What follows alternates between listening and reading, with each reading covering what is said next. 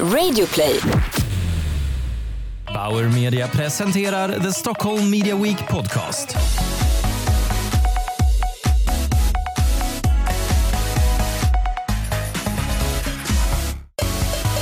Hej och välkommen till Stockholm Media Weeks podcast som produceras tillsammans med Bauer Media.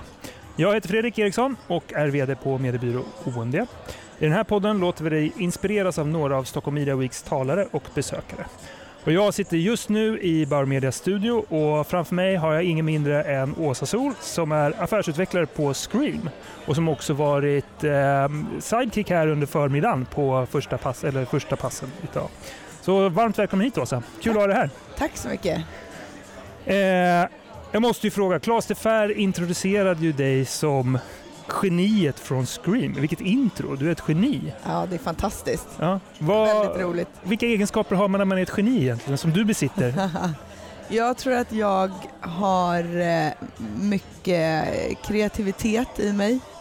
Eh, och det tror jag är viktigt att eh, och hela tiden försöka tänka om man kan lösa problem på ett annat sätt eller hitta nya sätt att och, och se på saker. Och det tänker jag också så här om man tänker i framtiden när allting tar över med eh, digitalisering och AI och sådär så kommer det ju vara just den typen av kompetens som blir viktig. Att kunna tänka annorlunda helt enkelt. Just det. Tänk annorlunda. Du är ju, för de som inte känner dig, du är, ehm, och när, innan vi skulle träffas så, så eh, letade jag lite information om dig och, och kom fram till att du är affärsutvecklare och Mm. jobbar med kreativitet på Scream. Ja. Och det verkar ju som att man gör, jobbar precis med de här sakerna. Då. Men vad gör du på dagarna egentligen? Det är väldigt, väldigt blandat. eh, otroligt. Jag har, jag har ett par kunder som jag jobbar med som jag är liksom ansvarig för men utöver det så är det mycket vi har gjort ett eh, visionsarbete eh, som jag har lett och vi har gjort eh, workshops med hela företaget där alla får vara med och forma visionen. Eh, vi har ju, Scream bygger på många bolag eh, eftersom vi har möjlighet att starta upp flera bolag och då har jag bland annat startat upp ett av våra systerbolag som heter Loudly som jobbar med digital produktion och sociala medier. Just det, spännande. Eh, ja, så där sitter jag i styrelsen nu men eh, inte aktiv längre. Ja, låter som en riktigt spännande roll. Ja. Eh, du gjorde ju en lysande insats idag på förmiddagen eh, och det var ett ganska brett tema måste jag säga. Det började Ja. någonstans i omvärld och pengar och plattformar Mm. och lite fokus på Kina och sen lite innovation och kampanjer och så vidare. Vad, skulle du kunna ge en kort summering eh, av förmiddagen? Ja, alltså den första delen som handlade både om, eh, först var det ju lite prat om Amazon och huruvida, hur stort hot det är eh, för e-handlare i Sverige om de kommer in. Och sen så var det då lite samma fast med Kina-perspektivet. Och det som jag tyckte var eh, lite skönt, det var att eh, när vi väl fick upp den här panelen som vi också trodde skulle kanske vara mer oroliga så kändes de inte så himla oroliga. Nej? Och då tänker jag att vi kanske, vi kanske oroar oss i onödan, precis som för GDPR. Ja, ja det, det går en hel del oro åt Ja. GDPR kan vi ju minst konstatera idag. Men, men, men jag fick intrycket att de hade lite olika, lite olika bild där. Niklas från Pricerunner var inne på att de stora bolagens bästa era är nu krasst, Mm. men att de långsiktigt kanske försvinner medan ehm, de andra kanske hade en annan syn på det. Vad, vad tror du? Ja, jag tror... eh, Dels så, så, så ryktas det lite om att man eh, kanske kommer att försöka eh, gå in politiskt och se till så att Amazon inte ska bli så stora så att de får ett totalt monopol. Å andra sidan så finns det ju monopol på andra typer av marknader. Så, men, men eh, troligtvis så, så är det ju gynnsamt för oss som konsumenter, framförallt oss som byråer och medieköpare och annonsörer att det kommer in ytterligare plattformar och ytterligare aktörer. Eh, för att eh, jag tror inte att det är, så, det är inte så nyttigt om det är en enda stor aktör. Och det nämnde ju han också, eh, Storåkers, att han tyckte att Google hade kanske fått lite väl mycket makt här i Sverige. Just det. Ehm, och då, då kan det nog vara hälsosamt med en annan aktör. Sen vet jag inte om de är några schysstare typer. Det vet man inte förrän efteråt och då är det Nej. redan för sent. Eller? ja. Eh, ja, men på, på det temat då, lite sådär stora aktörer. Mimmi som började, hon målade upp en ganska dystopisk bild av de här jättestora bolagen och man suddade ut gränser mellan, mellan, i takt med globalisering och igen verkligt att staterna kanske har spelat ut sin roll utan det, vi kommer liksom dikteras på de här stora bolagens villkor. Och det låter ju lite skrämmande men hur, Ja. hur ska vi i lilla Sverige liksom möta den här konkurrensen? Vad tror du är viktigt? Men jag tror att vi måste, vi måste va, vi, vi kommer bli tvungna att vara med. Vi kommer bli tvungna att eh, testa om nu Amazon kommer. Och det är ju inte så att Amazon, det är ju också en plattform för massor med e-handlare och för massor med små aktörer. Och det kan ju också vara en möjliggörare, precis som Youtube är en möjliggörare eller eh, Musical.ly för den delen, för de här tjejerna. Alltså, det behöver inte bara betyda att de äter upp allt. Eh, sen finns det ju en viss inlåsningseffekt i, i det här när allt är på en plattform och det, det är ju jobbigt. Ja. En annan grej med de här stora bolagen är att de har tillgång till så mycket data såklart. Och när de har all tänkbar information som man någonsin kan ha om konsumenterna och diktera villkor. vil- Vilken, vilken makt har konsumenterna kvar då egentligen? Vi har pratat ganska mycket, i vart fall i vår industri, om att ja, kommunikation idag och allting handlar på konsumenternas villkor. Vi måste anpassa oss efter dem. Eh, kommer den här balansen skifta tror du? Eller? Alltså jag vet ärligt talat inte, för vi säger ju hela tiden att så här, om konsumenterna är trötta på att vi liksom förföljer dem och att vi sparar all information och telefoner, vi sparar överallt. Men trots hela Facebook-skandalen, bara för att ta ett exempel, det händer ju ingenting. Det är ju ingen konsument som går ut, eller några, men det är ju ingen stor revolution att så här, vi, vi konsumenter är inte beredda att godta de här villkoren. Nej. Så det är väl så att det kommer ju pushas så långt det går och sen kommer det väl kanske en gräns. Eller så gör det inte det. Jag, jag vet inte om konsumenterna är, är så engagerade i det här eller det är först när det händer något negativt. Som de verkligen ser de negativa effekterna Ja, kanske ja. gör någonting av det. Ja. Ja. För det finns ju positiva effekter med att man samlar data också. Alltså du får mer relevant information för dig. Sen finns det ju ja, ytterligare effekter av det som kan vara Som kan vara åt andra hållet också outtömligt ämne. Ja, ja, men verkligen. Vi hade ju också lite mediehus här som pratade framtida strategier och något Mm. som, som Filippa på MTG pratade om en del var ju lite heliga och oheliga allianser och samarbete med SVT. Det var ju Det var ju sjukt spännande jag. intressant. Hur? Sjukt intressant att Ja. de eh, redan liksom har tagit så många steg och Simor också. Eh, och det där, eh, det trodde inte jag faktiskt. Jag tänkte, eh, vi hade med liksom en fråga kring det. Kan ni samarbeta? Hur mycket kan ni samarbeta? Och jag trodde inte att det var så öppet redan nu. Nej. Jag tänkte att det här kommer komma om ett tag, men, men att det redan nu är, sker så pass mycket samarbeten. Och det tror jag är supersmart av dem. Ja. Eh, Varför är det smart? stärka sin position eh, mot de större globala företagen eh, och kunna leverera en större produkt för eh, annonsörerna Mm. och också för konsumenten. Mm. För det blir ju till slut, ja, blir det för många appar eller för många eh, streamingtjänster så kommer man ju börja välja bort. Just det. Eh, Och det känns inte lite eh, som en sista vägen ut för att kunna konkurrera med de här stora bolagen? Att vara tvungna att liksom ta till det som vi har lokalt? Eller känns det som en strategiskt smart grej att göra? Utifrån ditt tidigare svar känns det som att det lutar mer åt senare. ja, ja, men jag tror, ja, jag tror att det är smart av dem att Ja. göra det. En annan del som vi alla som jobbar på byrå såg fram emot mycket var ju såklart årets kampanj. Mm. Ehm, SBAB vann silver, BRIS vann guld och Betsson med kampanjen Visa färgerna vann Grand Prix. Var det rätt kampanj som vann tycker du? Ja men det tror jag. Ja. Alltså, man är ju själv med och tävlar. Men, eh, nej, men jag tyckte det var roligt med eh, Betsson därför att det var en idé som var integrerad med media också. För ibland så blir det kanske bara en kreativ, eh, själva innehållet i kampanjen är kreativt men själva mediet eller hur du använder medielösningen är inte så kreativ. Och det, jag tycker att det är viktigt just i det här forumet att vi liksom verkligen premierar när man jobbar integrerat med medierna och låter mediernas liksom egenskaper förstärka kampanjen och interaktiviteten. Och att vi, det är ju det vi är duktiga på Ja. Eh, och då är det det tycker jag som man ska lyfta fram i, i första hand. Ja. Tycker du vi generellt är duktiga på det eller kan vi bli ännu bättre? Vi kan bli mycket bättre. En sån här spanings, eller något som jag diskuterar en del med, med Kalle som var gäst här Mm. tidigare också är vi har ju mer data än någonsin och mer Mm. information och vi borde kunna skapa smartare insikter än någonsin. Så vi borde kunna skapa bättre kommunikation än någonsin. Mm. Och ändå så finns det så jävla mycket skit rent ut sagt där ute. Varför är vi inte bättre än så här? Jag tror att vi har problem, alltså generellt så tror jag att det är en jätteutmaning att analysera data. Mm. Att eh, man kanske inte har kommit, man har inte kompetens för att liksom eh, titta på så här mycket data och försöka dra slutsatser av det.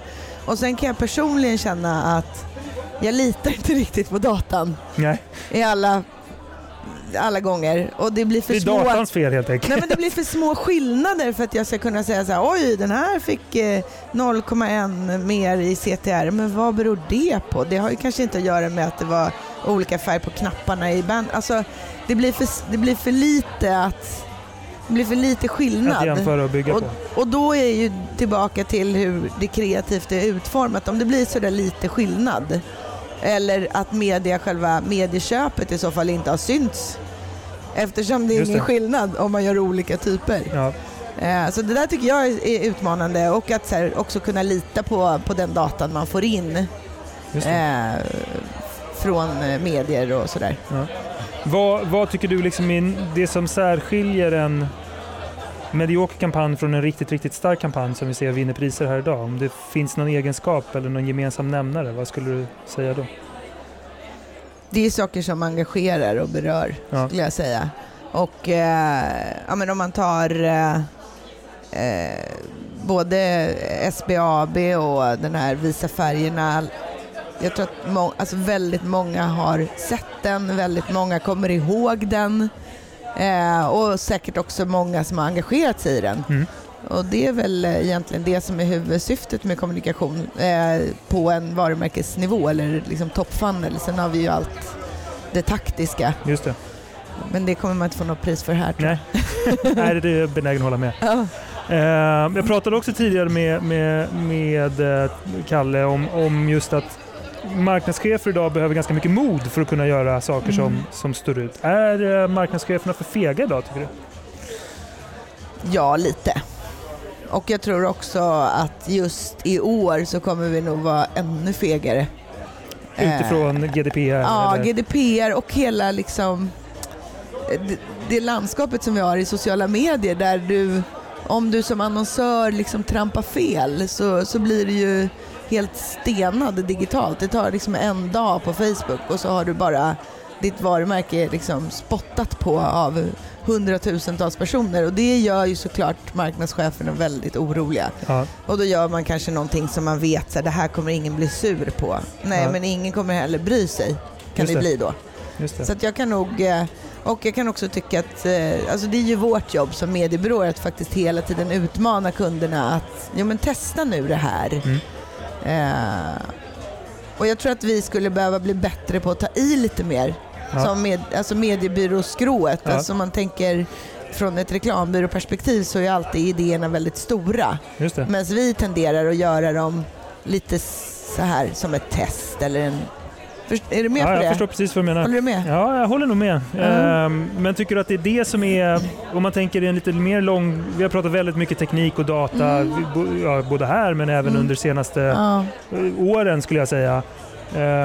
Och när det blir hygien så kan man ju ha en hypotes om att ja, men det kanske är tillbaka de stora idéerna och Ja. kreativitet som faktiskt kommer göra oss unika. Ja. Delar du den bilden? ja, jag tror mycket mer eh, känsla och att vi kommer få se ännu mer så här eh, liksom eh, svulstiga, emotionella saker. Och det ser man ju också på det som funkar digitalt. Det kan ju vara tre minuter långa filmer men de är underhållande fast Ja. de är reklam. Ja. Eller de väcker, eh, jag blir ledsen eller upprörd eller Ja, jag tror det, det är ju nyckeln för att beröra folk även om de inte kanske är i marknaden precis just nu. Ja, Och det behöver vi ju göra. Eh, det räcker inte att vara rationell och ha liksom rätt skruv vid rätt tillfälle. just det. Ehm, du har ju varit på lite olika ställen i din karriär. Marknadschef på mediesidan och nu mediebyråsidan. Var, varför tycker du det är så roligt att vara på mediebyråsidan? Eh, Jag tycker det är väldigt roligt att vara konsult därför att det är väldigt varierande. Ja. Att du får hela tiden sätta dig in i nya företagsutmaningar och se hur du kan hjälpa dem att lösa deras problem. Och, eh, så jag tror att det är mycket det, att jag är en liten rastlös själ. Rastlös själ som vill ha olika, olika Ja. utmaningar. Ja. Ja. Vad, vad tror du, vi pratar mycket om, om företag i förändring, i någon slags konstant förändringsprocess igår och vikten av ledarskap och talanger Mm. och sådär. Vad tror du vi mediebyråer har för stora utmaningar framåt i, i det landskapet? Men jag tycker att mediebyråer är väldigt duktiga på att anpassa sig. Ja. Om man tittar på så här alla byråskrå och sen när liksom det digitala började rulla upp så, så var ju nästan mediebyråerna först med att liksom komma med den kompetensen, lära sig nya grejer och se till att fylla på med den typen av tjänster som vi ser att kunderna behöver just nu och den typen av konsultation som de behöver. Ja, Så jag tror att det är nog nyckeln till att vi fortfarande finns. ja. Eh, och Vi är jag är lite amöber som Ja, kommer och kan väl- vara flexibla. Och, duktiga på att se behovet hos kunden och sen hitta hur löser vi det här? Ja. Vi bygger ut lite här så, så Ja. gör vi en sån verksamhet. just det. och snabba på att ja, men det, ja, men det kan jag nog eh, hålla med om. Ehm, en, en annan del som vi pratade om precis i slutet här, Sebastian från Grow pratade om innovation på ett, Mm. på ett roligt sätt. Ja, lite roligt. Eh, han påstår ju att 17-åriga tjejer är de som alltid har rätt, så det är de vi ska lyssna på. Mm. Eh, vad tycker du om det? Håller du med? Ja, men det ligger ju någonting i det Ja. eh, faktiskt. Om man tittar framförallt på så här utvecklingen av sociala plattformar så kanske inte just 17-åriga men liksom ungdomarna är ju först och sen kommer vi och sen kommer våra föräldrar. Eh, och det har ju skett på alla plattformar nu. Liksom, Facebook, sen Instagram, sen Snapchat. Får vi se, men jag, jag ändå s- tror på att Musical.ly kan eh, växa. Det var ju också sjukt intressant. Deras följare är liksom 18 plus. Fyra miljoner av dem dessutom. Ja, precis. 4 miljoner följare. 30 procent av dem är, är 18 till 25. Ja. Och sen hade de en yngre spann och nästa var liksom, den tredje största gruppen var typ 35 plus. Det hade jag inte tippat på. Nej, det hade jag inte tippat på heller faktiskt. Nej. Det var, Så det, jag tror att vi kan ha en tendens att bara säga ja, ja, nu håller de på med det där och så. man sorterar bort det för att det är liksom ungdomarna på något sätt. Ja. Och det är fel. Ja, jag tror det kommer, det- de gör, det ska vi spana på. Så jag tror han har helt rätt i det. Ja. Sen var ju- jag gillade hans eh, slutkläm där också. Den tror jag kommer bli ännu viktigare, det här med eh, Hållbarhet pratade han om, Ja, eller? hållbarhet och eh, eh, seamlessness och det här meaningfulness. Alltså det. att vi, och det är ju precis som han sa, alltså det är, vi är på toppen av liksom behovstrappan och då vill man ha meningsfulla saker, man vill göra gott och sådär. Det tror jag också att vi kommer se ännu mer av även i kommunikationsarbetet. Just det. Men hur ska vi skapa ett högre syfte där vi ofta får en brief som säger att vi vill sälja mer av varan X? Ja, det är en utmaning, då får man vara kreativ. Kreativiteten igen Ja. då. Ja. Vad tror du vi kommer att prata om på Stockholm Media Week 2019? Eller vad hoppas du att vi pratar om? Fråga. Ja, men det, garanterat så lär det ju fortsatt vara diskussioner om de här globala jättarna som vi pratade om nu på förmiddagen, Ja. tror jag. Eh, vi kanske kommer ha lite exempel på hur GDPR har slagit till. Några som åkt dit så Ja, exakt. och göra avbön. ja. Ja. Ehm, vi kommer säkert att ha, eh, nu är det ju val, säkert att ha lite moraliska diskussioner kring sociala medier och hela den biten som vi också har pratat om nu Ja. tidigare. Ehm, för att det kommer säkert att hända massa saker i valet, tänker jag, Just det. som inte kommer vara Så odelat- GDPR, moral och Ja. jättar. Ja, Ja. ja. Ja, det finns något där tror jag. Ja. Du, en, en, eh, en eh, punkt på eftermiddagens program är ju gammelmedia får sin Mm. revansch Mm. någonstans. Mm. Tror vi verkligen på det här? Eller är det bara liksom last act of a desperate man eller woman? Eller hur? Här Hur ska vi se på det? Dödsryckning, fisk Ja, som Exakt. Nej men jag tycker just nu, det, det här svänger ju hela tiden, men Ja. just nu så får de lite revansch. Ja. Därför att vi har varit lite för inkörda i det digitala och det programmatiska och det avslutsfokuserade och så märker vi att vi tappar i effekt, reklamens effekt tappar. Ja. Och eh, det är dessutom inte lika trångt då i gammelmedia så nu börjar den effekten helt plötsligt bli lite bättre igen. Just det. Eh, så, och jag, jag vet inte, så länge det finns konsumenter så borde det finnas läge att vara annonsör där. Ja. Vi kanske lämnade printen lite för snabbt. Ja. Lite flockbeteende sådär. Ja. När alla börjar prata så... Ja, Ja. men det kanske, kanske ligger något i det. Mm. Eh, det blir spännande att se framåt. Mm. Vad ser du fram emot efter eftermiddagen? Jag vet att du kommer sitta här och, och podda i eftermiddag och träffa Precis. spännande gäster. ja, jag ska träffa Raúl Valencia Lopez från Betsson och eh, Claes de Fer som en avslutsdiskussion. Se vad han har att säga om den här Det två låter dagars. förträffligt. Eh, jag tyckte det lät jätteintressant med det här rörelser som förändrar. Ja, såklart. Eh, och hur, alltså just det här med flockbeteende som du precis nämnde. Och hur eh, vi tror att vi bestämmer själva fast vi inte gör det. Och hur kan man både rida med på det men också skydda sig själv på något sätt från det. Ja. Eh, ja, det ska bli jätteintressant. Och Ja. även det här med gammelmediernas eh, comeback tycker jag ska bli roligt att höra.